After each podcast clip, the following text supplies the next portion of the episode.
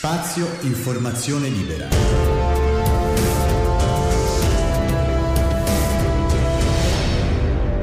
Il podcast.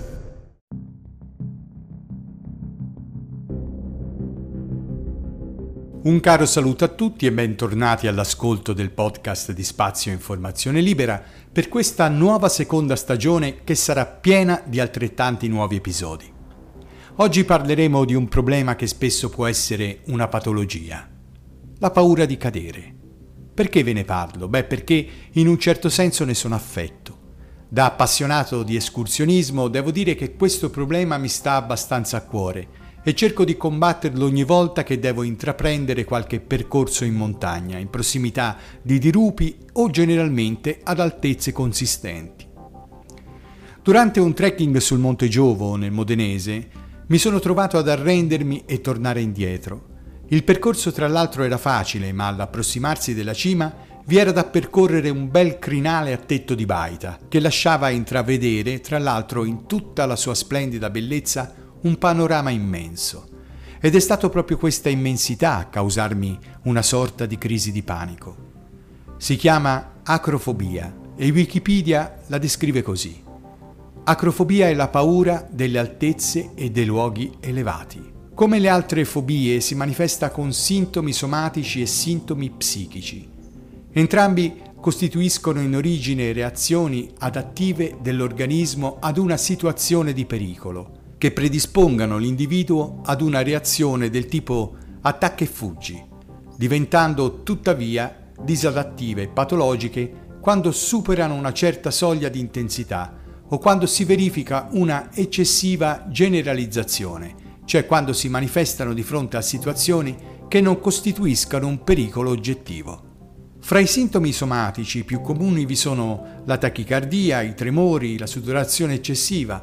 I sintomi psichici includono diverse manifestazioni ansiose, ma possono arrivare attacchi di panico e perfino situazioni di tipo dissociativo nei casi più gravi.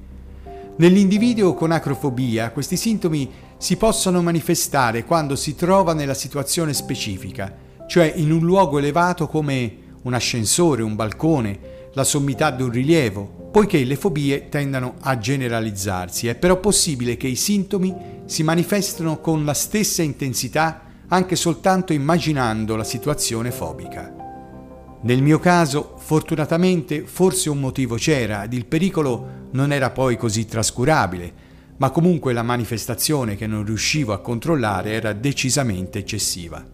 In una successiva escursione in Trentino sul Monte Bondone sono riuscito comunque a vincere la paura e concludere il percorso. Quel giorno sul Monte Giovo però mi sono sentito sconfitto e da questa sconfitta è nata una riflessione che adesso vi faccio ascoltare.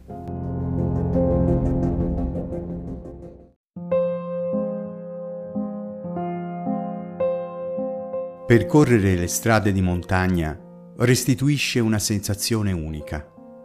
Il rumore della natura regna sovrano nelle vallate intorno al lago Santo, nei boschi e attraverso le pendici del Monte Giovo. Ascoltare la montagna è un'esperienza che ognuno di noi dovrebbe fare ogni tanto, per purificare la propria anima da ogni interferenza che la vita di tutti i giorni purtroppo ci inquina. Il ronzio degli insetti, il canto degli uccelli e il rumore del vento ci accarezzano risvegliando in noi nuove emozioni. La temperatura fresca in netto contrasto con le alte temperature delle valli cittadine ci rigenera. La natura ci sussurra sempre cose belle durante il nostro cammino alimenta profonde riflessioni. Pare che la vita per un attimo si fermi, mostrando quanto di più bello ci circonda e quanto di più prezioso abbiamo da conservare, da rispettare, da mantenere. Sappiamo che la natura ci nutre internamente, ci restituisce energia vitale, quell'energia indispensabile alla vita, questa unica vita irripetibile. Dovremmo essere grati all'universo che ha generato la vita, alla misteriosa sostanza con la quale questa si è evoluta o si è incantata, tra valli e monti, tra terra e cielo. La montagna ti parla e ti consiglia. Pare che ogni consiglio che questa restituisce sia a misura di chi la ama. Lungo i sentieri sentiamo il cuore battere da quella sana fatica che incontriamo durante le salite, ma per ogni passo non manca una sensazione diversa, una voce indefinibile, ma piena di significato. Durante quel cammino incontri tutti i tuoi pensieri, le tue emozioni, ed ogni riflessione si fa ponderata, si appiattisce dolcemente, lasciando spazio a profondi respiri che nutrono le tue membra. Riscopri il passato, le orme degli uomini che hanno solcato i sentieri delle loro montagne, in difesa dei territori, delle loro case, dei loro amori riscopri quanta forza le montagne conservano dentro al fine di contenere una delle cose più preziose, l'acqua, che dal cielo trascorre all'interno di queste rocce per tornare pulita dentro il nostro corpo. Le montagne ti conoscono e ti hanno sempre conosciuto. E proprio per questo è un bene ascoltarle senza sfidarle mai. Le montagne sanno di te, delle tue possibilità, sanno dei tuoi limiti e toccandoti il cuore e la mente ti frenano ogni volta che cerchi di andare oltre. Quel 13 luglio 2020 io le ho ascoltate quelle montagne e una volta raggiunto il crinale del Monte Giovo, queste mi hanno sussurrato di tornare indietro. Io ho obbedito e forse è stato meglio così.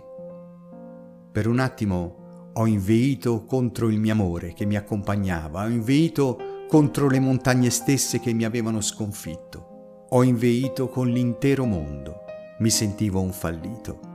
Ma durante il tragitto di ritorno, quelle alture mi hanno salutato dolcemente con il sorriso della natura e sussurrandomi ancora mi hanno detto, torna quando ti senti più sicuro, noi ti aspetteremo per sempre.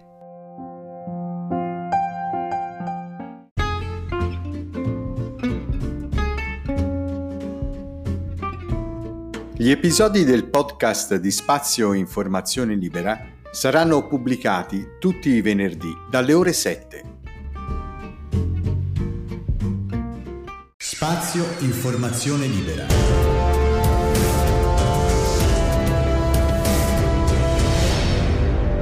Il podcast